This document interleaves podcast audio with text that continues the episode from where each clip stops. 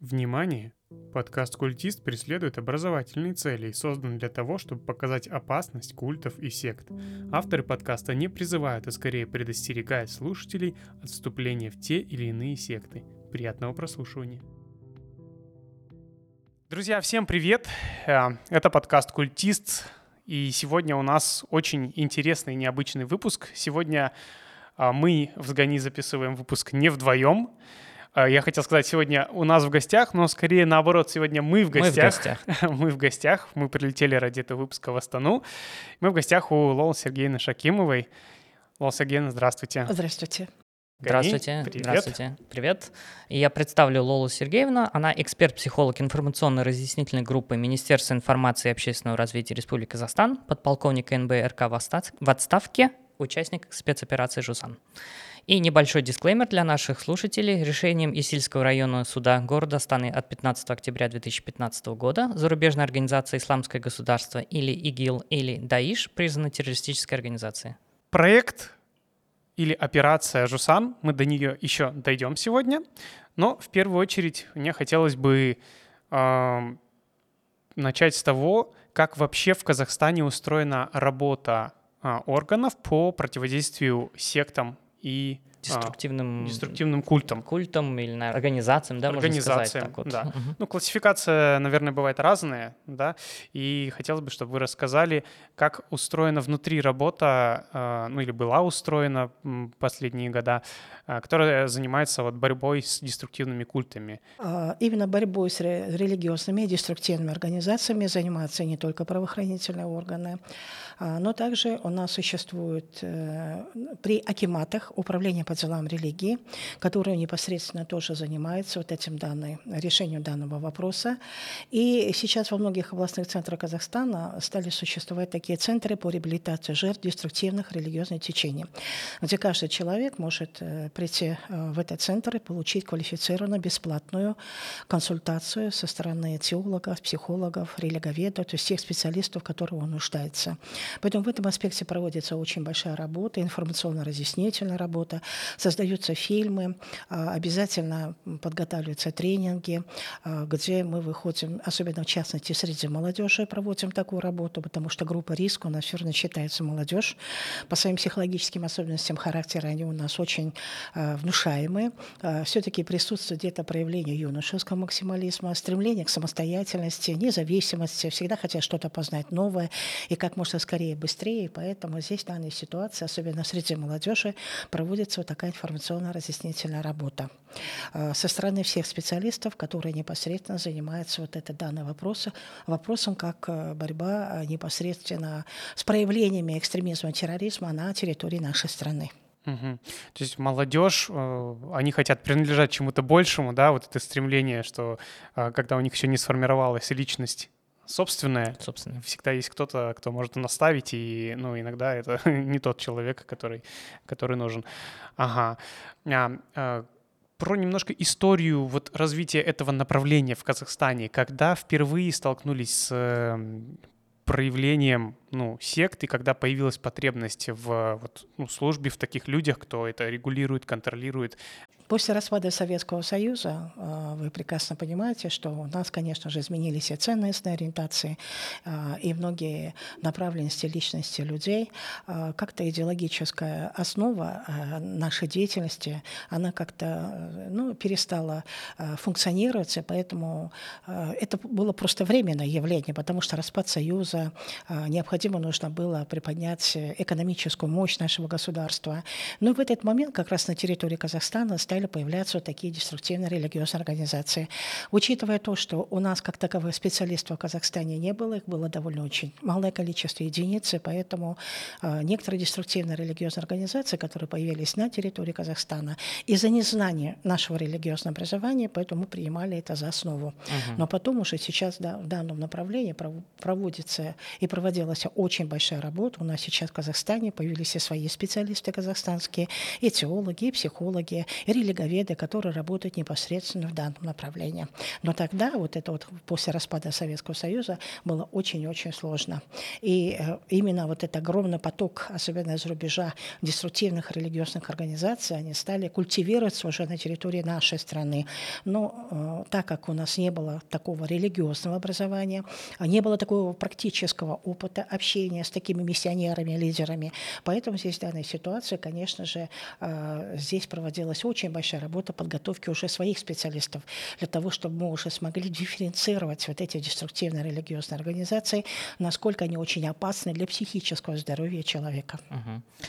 И вот это направление, вот когда э, наше государство стало именно заниматься, вернее, взращивать своих специалистов, какой вот цикл они проходили? То есть, допустим, человека мы обучаем, потом ну, как бы одним тренингом же он не будет теоретизирован, да, скажем так, э, от теории он же много не научится, он, наверное, уже непосредственно не то, что идет народ, он, наверное, уже взаимодействует с этими либо жертвами вот этих э, э, нетрадиционных религиозных течений, либо, наверное, с его яркими представителями. Как вот проходила такая работа? Вот, допустим, понятно, что полевая работа нужна. Вот как это делалось? Обязательно. Полевая работа, конечно же, необходима, потому что базу получали они не только теоретическую, но и, конечно же, и практическая значимость вот этого общения с адептами деструктивных религиозных течений играет, конечно же, большое значение. Тем более э, существует психология, такое направление, как лонгитюдный метод, то есть динамики наблюдения за поведением, психологическим состоянием этих людей, насколько они очень хорошо поддаются коррекции поведения. Вот в этом аспекте проводилась такая вот практическая значимость э, профессиональной деятельности этих специалистов. Полевые условия должны быть обязательны, потому что теория теории, но на практике совсем по-другому. Почему? Потому что каждый человек — это своя индивидуальность, личность, у каждого своя мотивация, свои определенные специфические особенности э, личности, поэтому каждому необходим индивидуальный подход. Вот это очень важно. Нельзя же выбросить вот человека, вот специалиста, который вот только-только отучился, он, разумеется, идет готовиться, в полевой работе будет. Это уже непосредственно решалось на практике. Вот, э, допустим, скажем, о, окей, у нас есть представитель нерелиги... э, деструктивного нерелигиозного течения или, наоборот, религиозного течения, и мы будем с ними работать, мы будем с ними взаимодействовать, спрашивать, ну, там, наверное, делать интервью. Вот так проводилась работа, да? А теория прикреплялась обязательно практической деятельности. Проводили специальные тренинги, семинары, а, где выступали специалисты, ученые. Э, и вот эти вот практики, специалисты, психологи, теологи, религоведы, они тоже делились э, своим практическим опытом, что непосредственно, конечно же, наложило свой отпечаток и на создание уже теоретической базы, где непосредственно уже ученые стали разрабатывать, как необходимо вести э, теологическую, психологическую работу с адептами деструктивных религиозных течений обучения. Человека завербовать в деструктивно-религиозную организацию по времени это три месяца, а чтобы его вытащить из этого состояния, как мы говорим, состояния пограничного, здесь необходимы годы от каждого человека все зависит. То есть это может быть и три года, это может быть и четыре года. То есть это довольно очень сложный процесс. А что такое пограничное состояние? Поясните, пожалуйста. Пограничное состояние, то есть это когда человек находится в состоянии фрустрации, психологического дискомфорта. То есть когда у человека осуществляется разделение людей на своих и на чужих, mm. по отношению к чужим а, инакомыслящим он проявляет агрессию, конфликтность, протестность поведения. А, и даже проявляется агрессия. Ведь мы прекрасно понимаем, что нет плохих религий, есть плохие люди. Любая религия всегда призывает не к насилию, не к жестокости, она призывает всегда к миру, согласию. Недавно слово «ислам» имеет однокоренное слово со словом «салям», что означает «мир». Но uh-huh. когда мы видим, что человек, который принял э, какие-то определенные псевдорелигиозные основы религии, и он начинает призывать э, к насилию, жестокости, к агрессии, к убийству человека, потому что этот человек э, является представителем другой религии, другого вероисповедания. Здесь, конечно же, Э, здесь необходимо обратить очень большое внимание по отношению к, э, именно к данной личности. Он, он может быть социально опасен для окружения. Угу. То есть, э, ну, когда уже начинаются интерпретации, да. по сути. Вот формировалась потихоньку в 90-х на база работы теоретической и практической.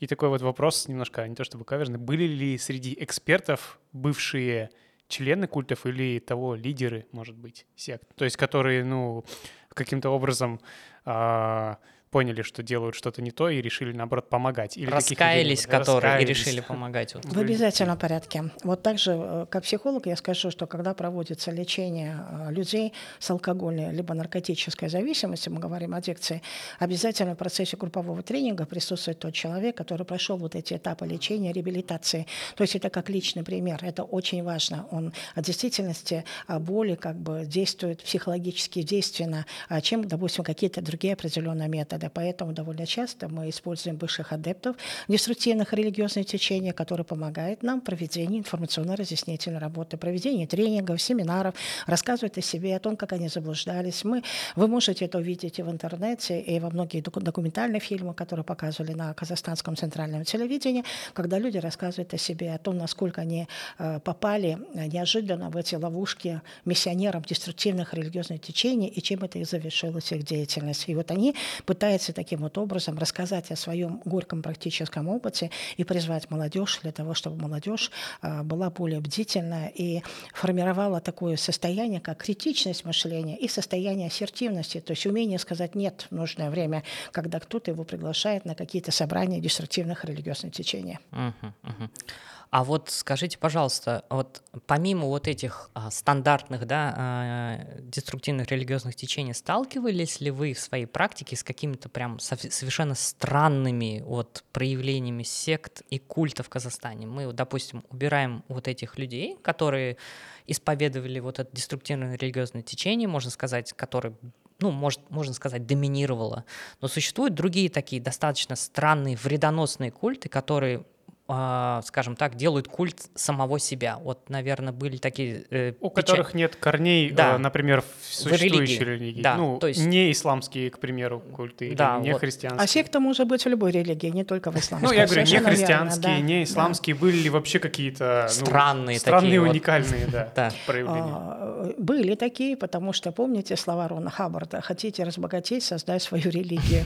Были такие, конечно же, а, культовые организации, которые... Основная Основная задача и цель была чисто это финансирование, uh-huh. как финансовая пирамида, но под эгидой религии, зная, что люди религиозно безграмотны, мы их называем неофиты, эти uh-huh. люди так оказывались в таких, а, таких вот именно организациях. Недавно мы делали выпуск про две э, секты казахстанские. Это Аля Аят и Атажалы. Uh-huh, uh-huh. И когда мы к нему готовились, мы нашли этот список запрещенных организаций в Казахстане. И вот, ну, э, почему мы выбрали именно их? Потому что они две были как бы наши родные. Да? В кавычках В кавычках, секты. которые здесь родились, не которые э, импорт, импортные, импортировались, да, импортировались сюда, да. Вот. То и и, и самое интересное, это были именно две секты. Все остальные это как на голову террористы. Одни террористы, террористические организации, и вот здесь такие только чисто две секты. Да, вот да, да. Такой прям э, пример. А, и вопрос в следующем. А, вот этот список организаций Казахстана, то есть по какому принципу туда добавляются комп- а, организации? Да, кто его формирует, э, ну, кто принимает решение, как это делается? А, на базе Министерства информации и общественного развития создается специальная такая комиссия, которая состоит из опытных квалифицированных специалистов, которые непосредственно занимаются решением данного вопроса. Если, допустим, человек, который попал в эту э, организацию, организацию деструктивную, э, он э, общаясь с этими э, адептами, лидерами, это ему нанесло довольно очень сильный моральный, психологический либо материальный ущерб, и это уже становится как бы известным, известным для всех, то здесь в данной ситуации, конечно же, принимаются меры не только со стороны правоохранительных органов, но и подключаются специалисты, которые непосредственно начинают заниматься изучением вот этого вот учения, насколько оно вредно, опасно для психического здоровья человека. Очень важно сохранить психическое здоровье человека, потому что после таких вот деструктивных религиозных организаций были такие случаи, когда люди попадали в психиатрическую клинику, у них были суицидальные попытки, либо впадали в пограничное состояние, состояние депрессии. И вот тогда, конечно же, здесь нельзя просто так стоять и наблюдать за этой динамикой. Здесь необходимо уже включать необходимые меры для того, чтобы не дать возможность позволить этим деструктивным религиозным организациям негативно влиять на психическое здоровье наших людей. Угу. То есть правильно ли понимаю, если, ну, представим, что я начинаю какое-то э, религиозное движение, э, секту, да, ну даже не, не деструктивное, просто вот секту, то э, управление начинает э, присматриваться, следить и выявлять признаки ну, вот вреда. Вреда. Вреда. Да. Именно для психического здоровья человека. Если этих признаков да. не наблюдается, то э, организация просто находится под наблюдением, да, ну, на случай изменения политики внутренней организации. Вот, ага. А если сравнивать количество, то есть понятно, что в 90-х, скорее всего, больше, да, было, чем сейчас? Да, совершенно то есть верно. сейчас все регулируется, да. контролируется, а Конечно. а тогда, так как не было базы, да, то они как грибы верно. росли. И не хватало специалистов экспертов наших национальных, казахстанских, которые на самом деле могли бы сказать, что именно эта организация, она очень опасна и вредна для социального окружения. Тогда в действительности мы были неофитами, довольно очень религиозно безграмотно, впервые столкнулись с такой проблемой. Сейчас, в настоящее время, здесь уже имеется как бы свой у нас, своя база уже специалистов, которые непосредственно уже могут дифференцировать, уже фильтровать, и уже могут дать какую-то определенную оценку э, деятельности той или иной деструктивно-религиозной организации. Угу. Ну, не только у нас, да, такое было. Да. Вот мы делали самый первый выпуск, у нас был про секту Аум Синрикё, угу, и да. вот до такого факта дошли, что на центральном телевидении, на радио шла условно реклама. Вы, наверное, помните, в 90-х годах да. по радио «Маяк» да. вот часто они вот выступали прям вот... Но что Сейчас интересно, они довольно очень часто же показывают свои благовидные цели. То да. есть такая цель как будто бы создана для э, Помощь. именно, да, да, для улучшения психологического состояния человека, что якобы они для мира, для согласия, что они якобы для каких-то позитивных э, ракурсов, да, созданы, но всегда за этим позитивом всегда скрывался подвох. То есть когда люди оказывались именно в таких деструктивных религиозных организациях, они уже понимали, что они там использовали искажение определения, искажение понятий, э, а люди религиозно безграмотно, они верили им, они применяли буквализм, то есть когда они вырывали из э, контекста Корана, либо э, Библии, других священных книг какую-то определенную цитату, преподносили так, как это им выгодно, так, как это им нужно, и люди поэтому воспринимали это все за основу. Видите как? Искажение понятия там очень хорошо применяются. Очень хорошие психологические методы зомбирования, которые на самом деле очень негативно влияют на сознание человека. Вот вы как раз упомянули вот такой момент, когда вот многие, наверное, э, люди, э, которые только-только встают на путь какой-то веры, и они начинают буквально все это понимать, я так понимаю, что любую священную книгу нужно читать с учетом научных комментариев, да? Ну, допустим, если ты действительно верующий, то, разумеется, для тебя наука может идти каким-то параллельным путем, но тем не менее важно слушать каких-то э, авторитетов, наверное, да, те, кто может комментировать, цитировать и интерпретировать. Как вот, допустим, человеку не попасть, ну, скажем так, в ересь, да, какую-то, которая может его унести туда, в какой-то совершенно, ну, человек может уйти в какое-то деструктивное течение. Как вот отделить. этому человеку, да, отделить то, что... себя. Да, вот, э, одновременно понимаете, тут, такая, тут такой дуализм. Ему нужно одновременно включать критическое мышление, думать то, что это э, сказано так-то, так-то в таком-то контексте, но одновременно ему надо верить. Мне кажется, вот такое противоречие встречается. У тебя, да, да. сталкиваются два мира в голове, да? Да, вот, и, конечно, если человек вот верит буквально, не подключает критическое мышление или, скорее всего, ну, не читает каких-то авторитетов, которые являются в этой области, то, разумеется, он более, более будет, э, наверное, подвержен каким-то искажениям. Вот как такому человеку не сойти с такого верного пути?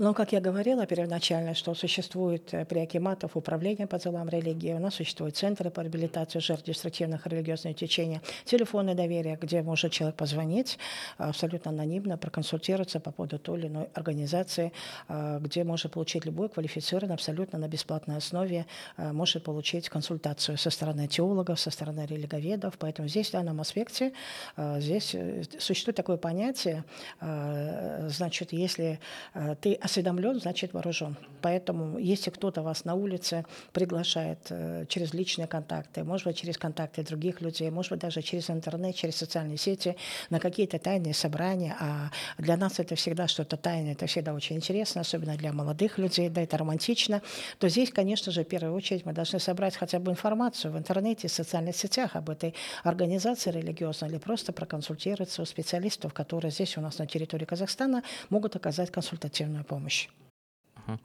А вот какой типовой портрет человека, который становится вот именно жертвой, да, можно сказать, вот этих деструктивных религиозных организаций? Я понимаю, что это очень довольно-таки будет ответ средним, скорее всего, существуют разные люди, характеры и, наверное, ситуации, ситуации предрасположенности. Ну, допустим, как правило, это мужчины или женщины становятся вот э, жертвой?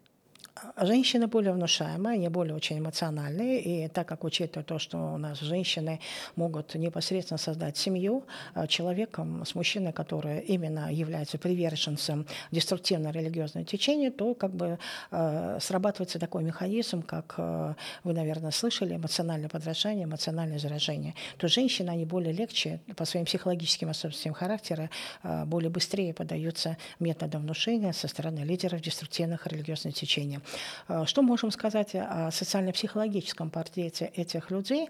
Э, в основном это категория людей, э, большая чаще всего молодежь. Как мы сказали, по своим психологическим особенностям они у нас эмоционально неустойчивые.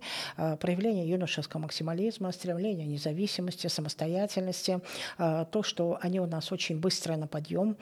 Чувство романтизма у них развито, где-то даже чувство героизма. Вы знаете, что у молодых людей всегда присутствуют признаки протестности поведения, да, желание показать свою «я». Поэтому довольно часто жертвами вот таких деструктивных религиозных течений является молодежь. Но сейчас лидеры, они дают ставку на грамотного студента, на грамотную молодежь, потому что один грамотный человек может привести за собой еще 10-15 человек, то есть создав свою какую-то определенную референтную группу тоже. А также э, в эту деструктивную религиозную организацию могут попасть люди с э, маргинальной части населения и имеющие большие психологические проблемы, которые не могут сами самостоятельно эти психологические проблемы разрешить, и поэтому они оказываются, человек без группы, без референтной группы существовать не может, и когда он оказывается в этой референтной группе, ему оказывают там моральную, психологическую, групповую поддержку, он ощущает уже зону комфорта в этой группе, ему становится очень комфортно, и таким вот образом он постепенно входит э, в именно э, псевдоидеологическую основу вот этой вот деструктивной религиозной организации. Вот вы упомянули такой момент, что сейчас лидеры вот этих деструктивных религиозных организаций стали обращать внимание на таких вот э, лидеров, ну не то что лидеров, да, как вы сказали, что на грамотную молодежь, на грамотную молодежь, грамотную молодежь да, образованную. образованную да. Когда они это поняли? В каких годах примерно? Может, какие-то события послужили таким толчком? А в реале сегодняшнего дня, э, современное время, э, непосредственно уже лидеры, мы замечаем, что они стали заниматься вербовкой более грамотных людей. Если, допустим, раньше вербовкой они занимались людей маргинальной части населения, имеющие там неполное среднее образование, там незаконченное высшее образование, имеющие какие-то большие психологические проблемы, как мы говорим, пребывая в пограничном состоянии, то сейчас идет ставка на грамотного человека, потому что грамотный человек, он может дальше осуществлять свою вербовочные беседы, методы, свои вербовочные подходы по отношению к другим людям и привести за собой еще какое-то определенное количество людей. В основном вербовка осуществляется через интернет, через социальные сети, наверное, вы знаете. На что они да. давят? Вот ой, понятно, на мар- ой, маргинальной части, да, окей, а вот на таких? Вы знаете, э, все зависит от того, какие психологические особенности человека. А дело в том, что э, прежде чем заняться вербовкой, рекрутством этого человека через интернет, через социальные сети, эти миссионеры деструктивных религиозных течений, они очень хорошие психологи, они вас изучают. Угу. Они вас изучают через Facebook, через Одноклассники. Они смотрят, э, какие высказывания вы пишете, какие у вас фотографии, э, ваши взаимоотношения в семье, э, с кем вы переписываетесь, то есть изучая социальное окружение. То есть они полностью составляют такое понятие, в психологии существует как профайл, профиль разведка. личности. Да, угу. осуществляется вот такая вот разведка, профайл, то есть профиль личности создается. И после этого начинается такая вот мощная психологическая обработка. Э, в зависимости от человека, от его психологических особенностей характера. Э, если перед нами грамотный человек, да еще лидер, обладающий таким лидерским потенциалом, у него амбиции, он хочет самореализоваться, самоутвердиться, вот это очень хороший триггер, который непосредственно может повлиять вот на этого молодого человека. Обязательно создаются такие вот приемы, как офис интересов, то есть создается группа по интересам, я такой же, как и ты.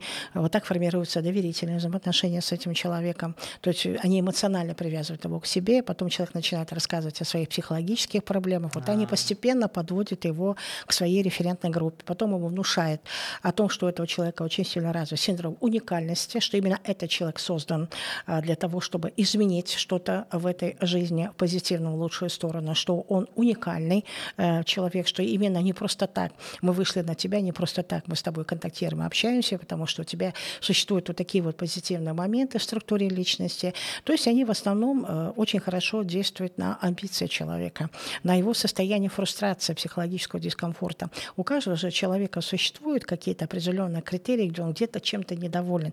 То есть обязательно изучается его мотивация. Есть такая вот пирамида Маслоу, наверное, вы слышали, пирамида да. потребностей, что необходимо этому человеку. То есть они очень хорошие психологи. И то, что необходимо человеку, они предоставляют ему такую возможность. И вот э, человек таким образом уже сам оказывается в этой ловушке.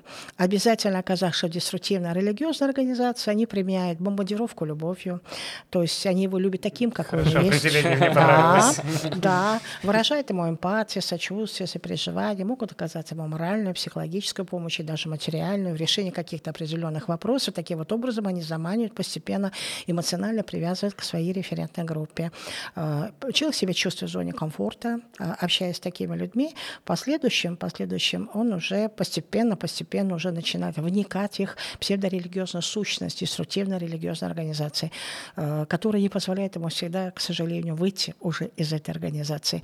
Но здесь он начинает уже ощущать, что он оказался в ловушке, когда применяется со стороны лидеров тотальный контроль. Тотальный контроль над его поведением, над его сознанием, контроль над его эмоциями, даже над восприятием информации. Когда человек очень много запрещают, очень много харам, очень много запретов, очень много табу, у человека формируется узкое туннельное коридорное восприятие и даже мышление. Такого человека довольно очень легко зомбировать. Он очень хорошо подается методам психологического воздействия.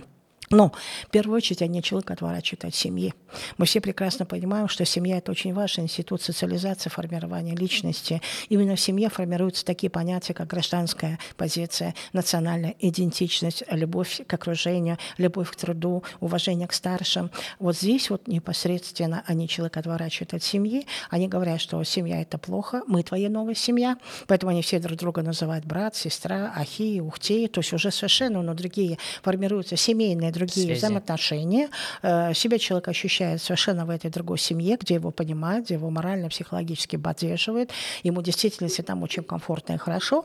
Вот. Но почему они это делают? Потому что мы прекрасно знаем, что семья, она всегда может применить очень хорошие механизмы, рычаги управления над поведением своего близкого э, родственника, правильно? Поэтому они вводят человека в состояние пещерности. Что такое состояние пещерности? Когда человек остается один. Вот тогда начинается мощная, хорошая хорошая психологическая обработка. И вот каждый раз, каждым разом методы вербовки, они приобретают уникальный характер. То есть применяются совершенно новые методы воздействия, нейролингвистическое программирование, трансовые методики. Мы тоже психологи контролируем а, то, что как вот применяются вот эти вот методы вербовки через интернет, через социальные сети, довольно очень уникально. Складывается такое впечатление, что там сидят психологи, которые специально, э, может быть, даже и не психологи, но э, люди очень довольно образованные, эрудированные, грамотные, которые специально заканчивают курсы по психологии личности, общения, по методам воздействия. И вот таким образом через интернет они пытаются воздействовать на человека. Мы не видим его. Здесь идет только аудио. Видите, когда? Либо просто сообщение. Поэтому за этой личностью, которая занимается вербовкой, может скрываться любой человек. Видите, как вот чем вот опасность вот этой вербовки через интернет и через социальные сети. Выступая перед молодежью, я всегда советую посмотреть очень интересный фильм «Профайл» называется называется, где в этом фильме говорится, как девушка, довольно очень умная, образованная, грамотная, журналист, пыталась написать статью о том, как осуществляется вербовка э, девушек, э, которых ИГИЛ вербует, а да. потом отправляет их на продажу этих девушек э, для осуществления сексуального джихада в странах, там, где война, там, где осуществляется террористическая активность. И вот представьте себе, что она довольно очень такая дама с твердыми убеждениями, взглядами, уже сформированной критичностью мышления, с толерантностью, сама постепенно начинает привязываться к этому человеку, который якобы представился как боевик ИГИЛ. На самом деле он очень обаятельный, он очень физически привлекательный, он очень красив, он очень хороший психолог, он хорошо знает особенности женской психологии, знает, какие у нее проблемы существуют. И вот таким вот образом э, девушка так э, сама и не осознала, не поняла, что он потом уже ей предложил выйти замуж через Никех, через интернет, через социальные сети. Завершается фильм тем, что она уже выезжает в Сирию, и она уже готова стать его женой, женой этого боевика. Пока пока, пока она не столкнется с той ситуацией, он не вышел ее встречать, вышел совершенно какой-то другой проводник, который говорил на арабском языке.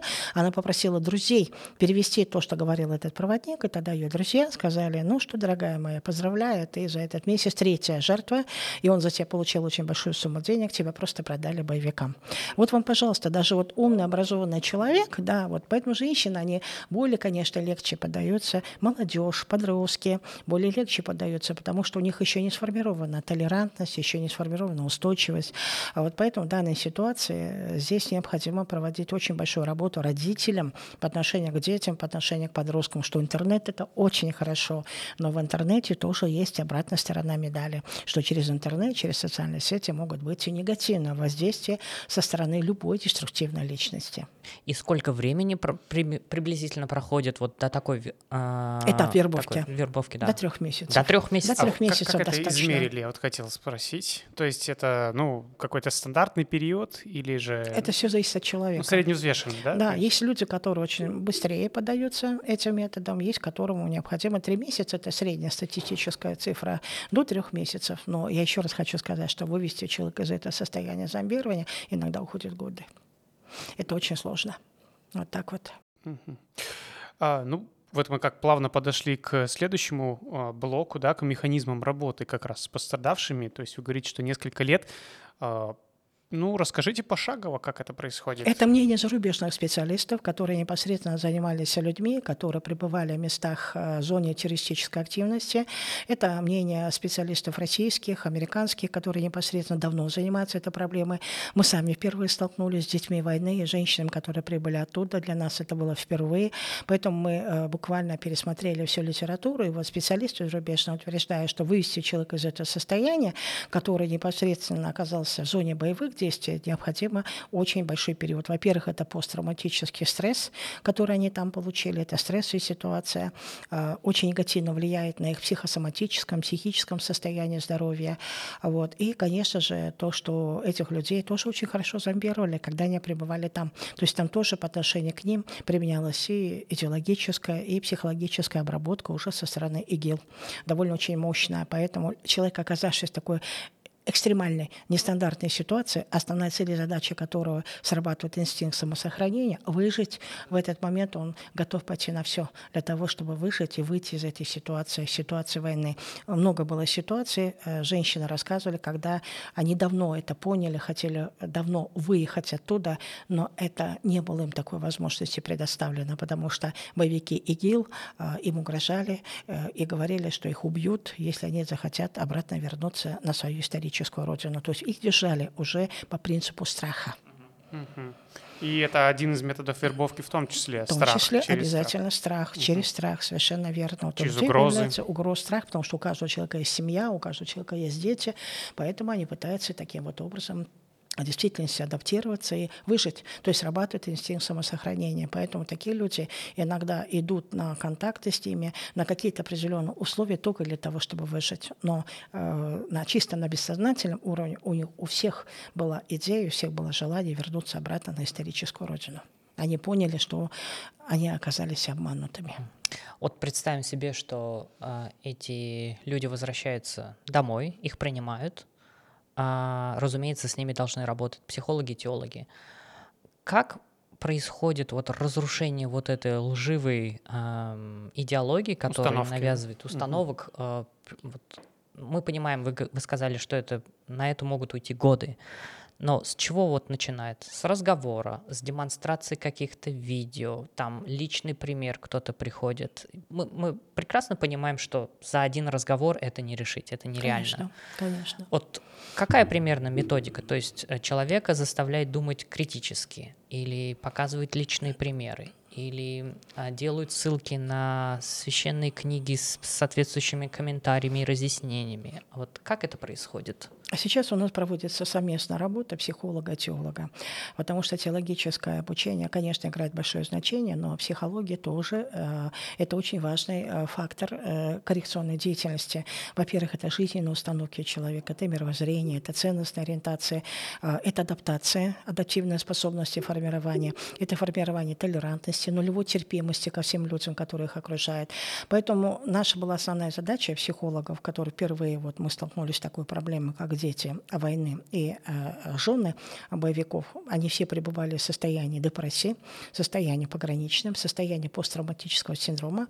Наша была основная задача непосредственно их э, корректировать вот это вот их состояние депрессии, то есть вывести их из этого состояния эмоциональной нестабильности, неустойчивости в последующем уже постепенно подключались теологи, религоведы, которые использовали священные книги, Корана, других священных книг, и ссылка была на авторитетов, которые показывали фильмы, э, различные ролики, демонстрируя им, насколько эти женщины заблуждались. Но большая часть из них, большая часть уже прибыли сюда и на историческую родину, зная, что они оказались в ловушке у этих террористов, что они не хотят повторения э, этой же ситуации, этой же истории. Они оценили э, мир, стабильность и согласие нашей страны. Была у них очень высокая мотивация вернуться обратно, потому что там в действительности были очень дискомфортные условия, условия, условия страха, формирования и состояния э, такого, что не было даже э, квалифицированного оказания медицинской помощи.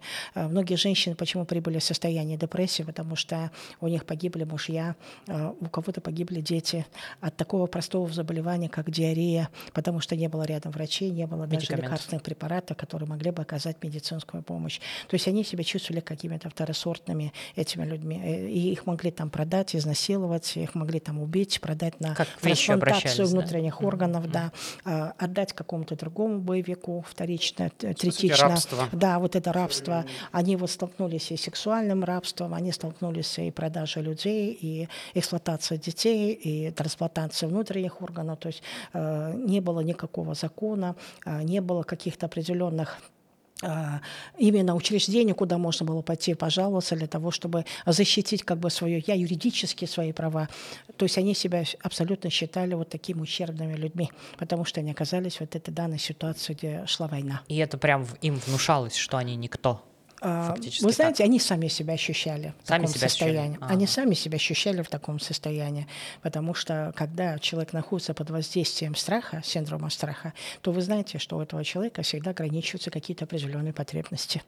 То есть то, что не может выразить э, открыто, не может сказать вслух, он постоянно контролирует себя, свои слова, свое поведение, поэтому они себя там чувствовали очень ущемленными.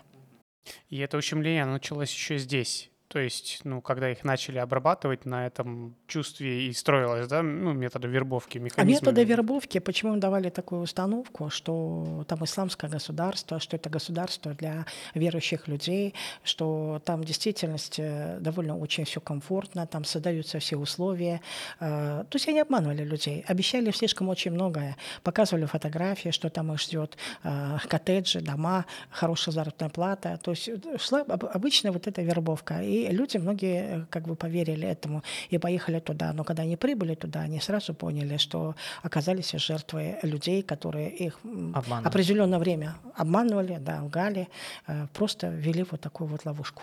Но они же скажем так, мы сейчас, если говорим о женщинах и, и детях, то есть они следовали за своими мужьями. да? Совершенно верно. Существует такое понятие, как мотивация эмоциональной привязанности к лидеру либо референтной группе. Любая мусульманская женщина хочет, как и любая другая женщина, даже неверующая, uh-huh. хочет сохранить семью, хочет А-а-а. сохранить отца для своих детей. Поэтому семья — это тоже является важным компонентом. Поэтому здесь в данной ситуации ради сохранения своей семьи многие женщины вместе с мужьями уехали туда. Мы как раз переходим к блоку. Да, к блоку про Жусан. И такой еще раз дисклеймер, так как у нас очень много слушателей не только из Казахстана, но и из других стран, то если мы, как жители Казахстана, знаем, ну, по большей части, э, что это была за операция, то для других слушателей давайте тут как бы вкратце а, расскажем, когда, почему, зачем и с какой целью появилась эта операция, и что это вообще было, откуда пришел запрос, ну, чтобы люди тоже понимали, наши В 2019 слушатели. году была проведена гуманистическая спецоперация «Жусан». Почему назвали «Жусан»? Потому что это ассоциация с степной травой,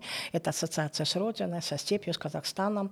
А, основная цель и задача было проведено пять э, спецопераций «Жусан» и одна спецоперация «Жусафа». Это когда привезли детей, сирот из Ирака, у которых родители либо погибли, либо в настоящее время находятся в тюрьме в Ираке. Поэтому там не только э, Сирия, но Ирак в том числе. То есть там, Я где напомню слушателям, да. что просто за сотрудничество ИГИЛ а в Ираке да. Э, полагается пожизненное Смертная заключение. Казнь, либо пожизненное да. заключение, mm-hmm. да. Очень такое негативное отношение к людям, которые пребывают в тюрьме. А, и поэтому была проведена такая спецоперация. Почему она была проведена? Ну, во-первых, Казахстан доказал, что мы демократическое государство, мы защищаем конституционные права граждан Казахстана, независимо от того, что где они э, находятся, да, даже если находились в странах Ближнего Востока. Это первая а, причина. Вторая причина. Мы прекрасно понимали, что много было родственников, бабушек, дедушек, родителей, которые остались здесь на территории Казахстана и очень сильно переживали за своих детей, очень сильно переживали за своих внуков, которые уже родились там, а, на территории Сирии, либо уже а, взрослыми, они уже подростками выехали отсюда из Казахстана. Ну и третье, конечно, мы прекрасно понимаем, что дети, которые рожденные там, в Сирии 60% это дети дошкольного возраста, можете себе представить, это дети, рожденные там, в будущем их сделали бы все равно бы альвятами халифата. То есть это были бы будущие потенциальные террористы, которые бы ничего бы не знали. Вы знаете, когда прибыли дети э, в рамках проведенной этой спецоперации «Жусан», мы были просто в шоке. Э, мальчик 12 лет, он даже не может нормально держать ручку, он не может э, толком писать, он не знает алфавит, он не знает математику, вообще нет никакого общеобразовательного уровня знаний. То есть ребенок настолько инфантильный. Очень много было больных детей, детей, которые страдали аутизмом, логоневрозом, заиканием. То есть по отношению к этим детям э, осуществлялась не только э, психологическая помощь, но обязательно, конечно же, и помощь врачей, узких специалистов, которые мы отправляли. Среди детей были ранены с осколками, которые нуждались в операции. Дети очень хорошие, физически выносливые, толерантные, симпатичные, довольно очень такие, знаете, дети хорошо адаптированные. Жалко было этих детей, что они вот оказались вот в такой ситуации в условиях голода, в условиях войны. Довольно очень было смотреть тяжело в их глаза, насколько эти глаза были уже взрослого человека. Это были глаза не детей, а детей, э, глаза взрослого человека, который увидел войну, увидел насилие, увидел и смерть. Вы знаете, э, на территории лагеря Фламинго, на территории Каспийского моря, мы сразу их привозили туда на, сам, на самолете, э, и там проходил процесс их реабилитации. То есть их осматривали врачи, их осматривали специалисты. Они в течение месяца наблюдались полностью. Там по группам их привозили Жусан-1 в январе 2019 года, Жусан-2, Жусан-3, Жусан-4 это уже в летнее время, прямо на берегу Каспийского моря, на живописном месте Каспийского моря, в оздоровительном лагере вот проводился их процесс реабилитации.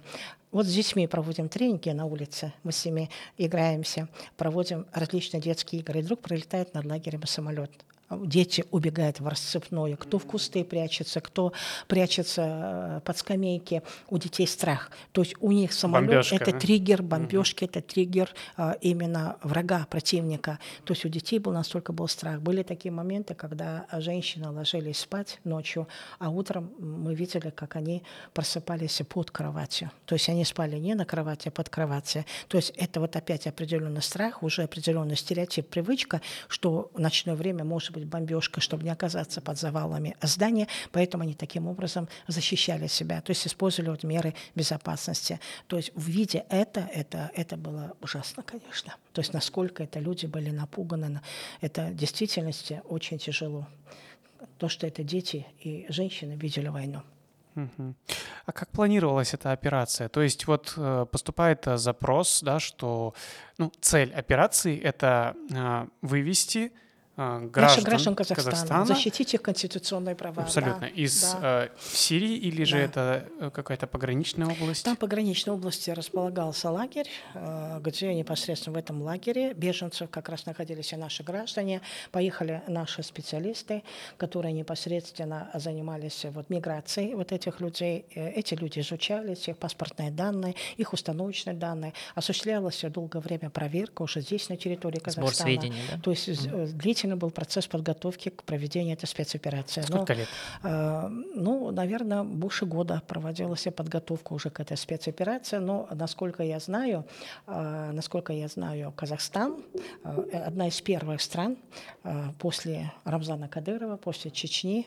Э, Рамзан Кадыров же первоначально вывез своих женщин и детей э, именно с территории Сирии. Э, мы одна из первых стран, Казахстан, которые поехали и даже э, вот участвовали в этом проведении вот этой спецоперации. Женщины рассказывали, были такие ситуации, когда э, шел уже процесс эвакуации этих мигрантов, да, то есть когда уже их сажали в автобусы, когда уже они прощались с другими э, женщинами, гражданами других стран. И подошла одна женщина, гражданка России, и сказала, «А вы можете меня тоже забрать себе в Казахстан? Ну, а, она же гражданка России, не гражданка Казахстана. Для этого необходима была подготовка перечня документов.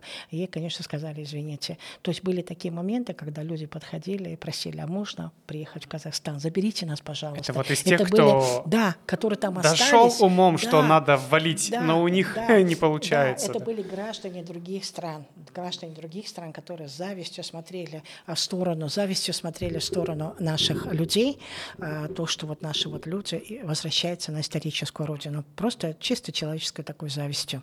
Я, насколько знаю, Казахстан, по-моему, это един... практически единственная страна, да, кто вывез да, всех, да, практически да. всех. И сейчас проводится до сих пор. Угу. Вот недавно девочку привезли одну. Сколько остается граждан, которых вот... Э... Не могу сказать. Не можете? Точно, да, точно, да, не могу сказать. Угу. Ну, я, я, наверное, есть какие-то а уже есть идейные конечно, террористы, да, которые да. там остались. Да. А другие страны, то есть э, насколько много там я не могу сказать тоже... точное количество, но я знаю, что Узбекистан тоже провели спецоперацию «Добро», а, тоже вывезли своих женщин и детей, и э, даже Кыргызстан и Таджикистан, то есть все подключились из стран Центральноазиатского региона, но прежде чем поехать в Сирию, привести своих женщин и детей, они изучали опыт наших казахстанских ага. специалистов. Они ага. приезжали к нам, они постоянно с нами контактировали, они смотрели, как проводится процесс реабилитации, то есть э, делились практическим опытом. Наши казахстанские специалисты специалисты, и я знаю, что в Женеве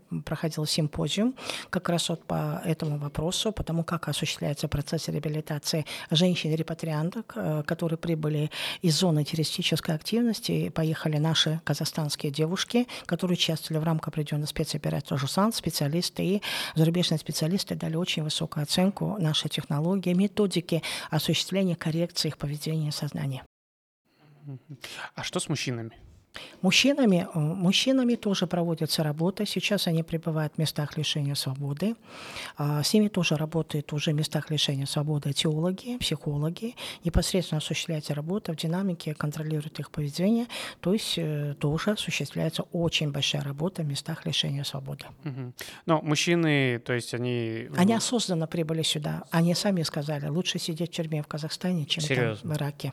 Потому что вы сами только что сказали, что в Ираке там какое отношение к боевикам, и либо смертная казнь, либо пожизненное заключение. То есть они осознанно уже прибыли сюда, на территории Казахстана. Ага, да. То, что они находятся в тюрьмах, это ну, следствие того, что были доказаны их да, преступления, да, они да, то, что получили они были, обвинения. Они сами добровольно говорили об этом, что они сами участвовали в этих боевых действиях. Это было доказано тоже чисто на юридической основе.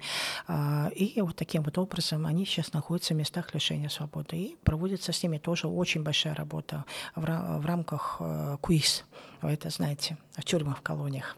Эти люди, которые вы сейчас вернулись, как они сейчас живут? Вот Вы знаете, в среднем? Прекрасно. Угу. скажу вам честно, есть среди женщин, которые а, открыли салоны красоты, угу. открыли даже магазины, открыли даже кафе арабской кухни. Кстати, в Уральске, в западной части Казахстана, да. Вот, так что здесь в данной ситуации они очень себя комфортно здесь чувствуют и стараются работать, э, помогать своей семье, а, оказывать очень большую помощь нашему казахстанскому обществу. Но есть, конечно, категория женщин, которые до сих пор еще нуждаются психологической помощи, потому что у них э, существуют проблемы и с психосоматикой, со здоровьем, и физическим состоянием. Поэтому есть такая категория людей, которые до сих пор нуждаются в медикаментозном лечении. Угу. То есть, ну... Опять же, все зависит от человека. Ну и с точки зрения психического здоровья тоже, наверное, есть такие, на которых очень сильно был нанесен очень удар. Очень сильно повлияло, да. И... Опять же, все зависит от человека, особенно у тех женщин, которые потеряли своих детей, потеряли mm. своих мужей там на территории Сирии, и очень тяжело, для них это психодрама, очень тяжело перенесли вот эту вот горечь потери. Поэтому до сих пор они вынашивают. И в динамике за ними тоже проводится э, определенная психологическая, теологическая работа, оказание медицинской помощи, то есть в первую очередь им оказывать эту помощь, потому что они, они в действительности в этом, в этом нуждались. А меняется ли у них э, с вот этой терапией отношение к религии в целом? Ну, конечно. Мне кажется, прям сильно и в отрицательную сторону. Или я могу ошибаться? Да нет, нет. Довольно очень... Э, существует религия, существует псевдорелигия. Да, абсолютно. Вот у них были понятия псевдорелигиозные. Сейчас они вполне женщины, которые абсолютно э, проводят с нами информационно-разъяснительную работу, участвуют с нами на тренингах, выступают в мечетях, рассказывают о том, что какие ужасы, насилия, жестокости они перенесли в Сирии. То есть они проводят очень большую работу вместе с нами, со специалистами пока оказывают помощь адептам деструктивных религиозных течений. Я думаю, это не каждая женщина на самом деле согласится. Да, это нужна ос- особая да. смелость, да, чтобы женщина рассказать о том, что с тобой было, что через что ты прошла. Ну, а есть женщины, которые сами изъявляли желание, сказали, я буду э, выступать, я буду говорить, потому что э, настолько она очень сильно пережила вот эту психологическую травму, я буду обязательно помогать э, всем людям и скажу, что именно молодежь, именно наши девочки молодые, чтобы не оказались, не стали жертвами деструктивных религиозных течений, террористических группировок. Угу. А вот их дети, как их произошла вот адаптация? Прошло уже 4 года, эти дети выросли, то есть пошли они в школы. Да, а, некоторые из них уже пошли в школу. Я хотел задать класс. вопрос, на каком да. языке они говорили, именно дети, когда Когда они прибыли сюда на территорию Казахстана, все они говорили на русском языке, потому что в Сирии там говорили на русском языке, там в основном были люди постсоветского пространства, это был язык межнационального общения и на арабском. Но некоторые из них знали казахский язык. А вот есть такая категория детей, но большая часть из них говорили на русском, на казахском языке. Хочу сказать, сказать, что мы с ними тоже постоянно проводим психокоррекционную работу. Во время летних каникул приглашаем их в лагерь оздоровительный, где с ними тоже проводится довольно очень такая вот не только информационно-разъяснительная работа с этими детьми, но в том числе, но также, как обычно, проводят э, проекты э, со всеми детьми Казахстана, да, «Счастливое детство», «Счастливый Казахстан». Вот в этом аспекте тоже э, осуществлялась вот такая вот деятельность. И я хочу сказать, что дети очень хорошо адаптировались к условиям современного общества. Некоторые из них, даже большая часть, играют на музыкальных инструментах, занимаются спортом, участвуют в художественной самодеятельности. А некоторые из них изучают разные языки, довольно, довольно очень умные, довольно очень способные, хорошо адаптируются э, к новым условиям, поэтому мы, конечно же, тоже в динамике наблюдаем за этими детьми. Легко ли они забывают все вот эти ужасы, дети? Детская психика, она более пластичная, более гибкая, чем у взрослого человека. Но дать стопроцентную гарантию, что это все стирается в памяти стопроцентно, я как психолог не могу. То есть в любой момент э, эта травма может как бы проявиться. Опять же, все в зависимости от ребенка, от его психологических особенностей, его свойств нервной системы. Я читал вот такую книгу Ирлана Карина «Операция uh-huh, Жусан». Uh-huh. Я понимаю, что там... Тоже вот один, один из организаторов вот этой спецоперации, да, ага. Жусан, он один из... Он в то время был госсекретарь, да? Да, он как раз вот выезжал uh-huh. туда, в Сирию. И он как раз приводил такие довольно-таки шокирующие цифры, что там э, было, ну, скажем так, э, очень много-много э, граждан Казахстана, которые, ну, или воевали, либо находились в Сирии. И государство прилагало такие большие усилия, чтобы их вернуть. И он приводил такой социальный разрез, что это были в основном молодые люди, как раз вот. И что меня поразило, у многих дети погибали там из-за вот этих болезней, из-за вот этих а, ну, боевых действий, террористических актов, либо каких-то других вещей. И как проводится вот именно работа вот с, матерями таких, э, вот, которые потеряли своих, к сожалению, детей. Эм, хорошо ли проходит реабилитация? Вот поняли ли они, что как бы нужно жить дальше, потому что это громадная психотравма, я даже представлять не хочу, через что они прошли. Вот как они сейчас живут? Э, я имею в виду приняли ли они это и нашли силы жить себе дальше или как? Опять же, все зависит от человека, от его мотивации, от его особенностей характера, но большая часть из них, они прошли через курсы психотерапии, подключались Терапия обязательно психотерапевты, медицинские работники, которые работали непосредственно с этим посттравматическим синдромом. То есть оказывали медицинскую помощь. Потом уже в последующем психологическую, психокоррекционную. Но адаптировались к э, нашим условиям. Казахстанское общество продолжает жить. Некоторые из них, я вам говорила, работают. Uh-huh. Дальше воспитывают детей, э, обучают их в школах, и большая часть детей, как я вам говорила, они у нас и участники художественной самодеятельности, и спортом занимаются, довольно очень смышленые, довольно очень эрудированно образованные дети, потому что мамы уделяют очень большое внимание воспитанию как бы своего, э, своих, своих детей, своего будущего поколения. Uh-huh. Ну, да, То да. есть они сейчас в действительности э, вместе со своими детьми сами обучаются, сами учат, сами что-то познают и даже изучают, я говорю, разные иностранные языки. И многие сейчас дети говорят и на русском, и на казахском языке, и на арабском языке, даже изучают китайский язык, даже есть такие вот дети. То есть настолько вот у них уже широкий э, спектр восприятия информации. Навер- наверняка была критика э, вот этой операции. Э, наверное, навряд ли самого государства, разумеется, наверное, были не согласны, но мы сейчас это опустим. Я имею в виду, была, наверное, критика со стороны простых граждан, которые могли возразить, зачем вы привозите их? Потому что может быть риск, что они развернут такую, ну, как бы спящие агенты, да, спящие агенты террористических спящие сетей, ячейки. спящие ячейки. Угу. А, как вот государство и сопричастные вот к этой спецоперации люди реагировали на эту критику? Критика была. Общество у нас разделилось на два лагеря.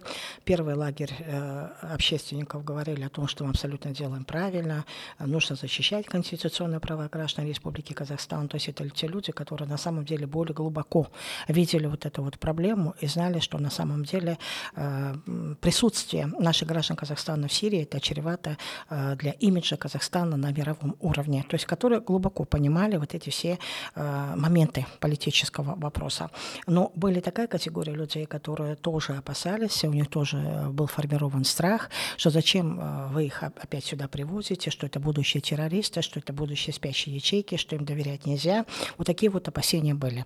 Э, да, в действительности мы это слышали, нам это тоже было, конечно же, неприятно, но как бы то ни было, мы все равно пытались это донести, вот эти вот истинные мотивы проведения вот этой спецоперации «Жусан», когда мы участвовали в информационно-разъяснительной работе, проведение тренингов, лекций, семинаров, где мы непосредственно а, на телевидении, а, через интернет, через социальные сети мы говорили, что насколько это важно, насколько это э, занимает в действительности глубинные такие вот а, прочные аспекты, что не надо смотреть односторонне на решение вот этого данного вопроса, нужно рассматривать это многовекторно, что это просто необходимо. И то, что мы их вернули обратно в Казахстан, они нам очень за это благодарны, очень благодарны.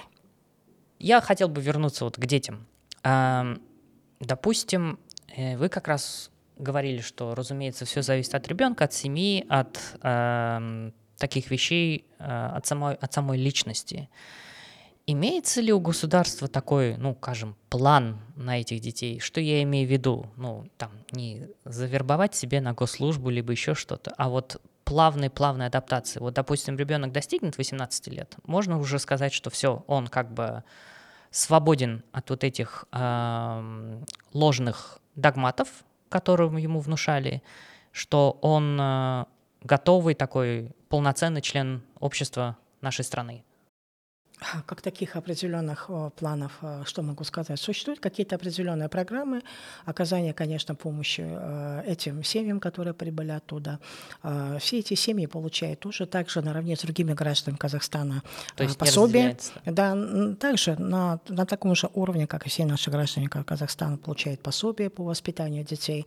Где-то в каких-то ситуациях, если семья многодетная, так же, как и нашим казахстанским семьям, им тоже оказывают материальную помощь, подготовка к первому сентября в школе. То есть они наравне, они действуют наравне с гражданами. А сказать, что там существует какая-то определенная а, спецпрограмма, а для них это специально предназначено, я а, пока сказать не могу. Понятно. То есть самая главная цель, чтобы они выросли счастливыми и Совершенно не верно. чувствовали себя инако инакомыслящими, ущемленными, другими. чтобы они быстро адаптировались в нашем казахстанском обществе, стали все, как все наши граждане Казахстана. Вот так прекрасно понимают, что первоначально мы оказали эту помощь, дальше, конечно, они сами должны уже адаптироваться, уже работать, уже приносить приносить какую-то пользу нашему казахстанскому обществу. То есть не занимать такую психологию потребительскую. Uh-huh. Ну, Они да, должны, как все наши граждане, то есть наравне одинаково работать, одинаково э, заниматься воспитанием детей, то есть так же, как и все наши граждане Казахстана. Огромное спасибо, что спасибо. нашли время э, спасибо. принять участие в нашем подкасте. Я думаю, нашим слушателям, что зарубежным, что нашим, будет полезно услышать, э, чем в действительности как бы занимал, занималась операция «Жусан», какие участники были и почему, самое главное, почему э, государство решило защитить конституционные права и вытащить эти семьи из зоны террористической активности. Да. Друзья, и вам спасибо за то, что прослушали сегодня наш выпуск. А, надеюсь, он вам понравился. В таком формате диалога э, с гостями мы ну, не часто записываемся, да, и каждый раз для нас это тоже большой эксперимент. А, подписывайтесь на наши площадки, расскажите об этом выпуске и о других выпусках своим друзьям, знакомым, поделитесь, поставьте лайки, комментарии. Мы всегда рады любой вашей активности. Ну и помните, что как участие в сектах и культах, так и тем более их создание. Это очень-очень плохо, ни к чему хорошему не приводит, ничем хорошим не заканчивается. Берегите себя, будьте счастливы. Э, читайте хорошие книги, мыслите критически, будьте здоровы. Спасибо. Да. Спасибо Всего доброго. До свидания. До свидания. До свидания.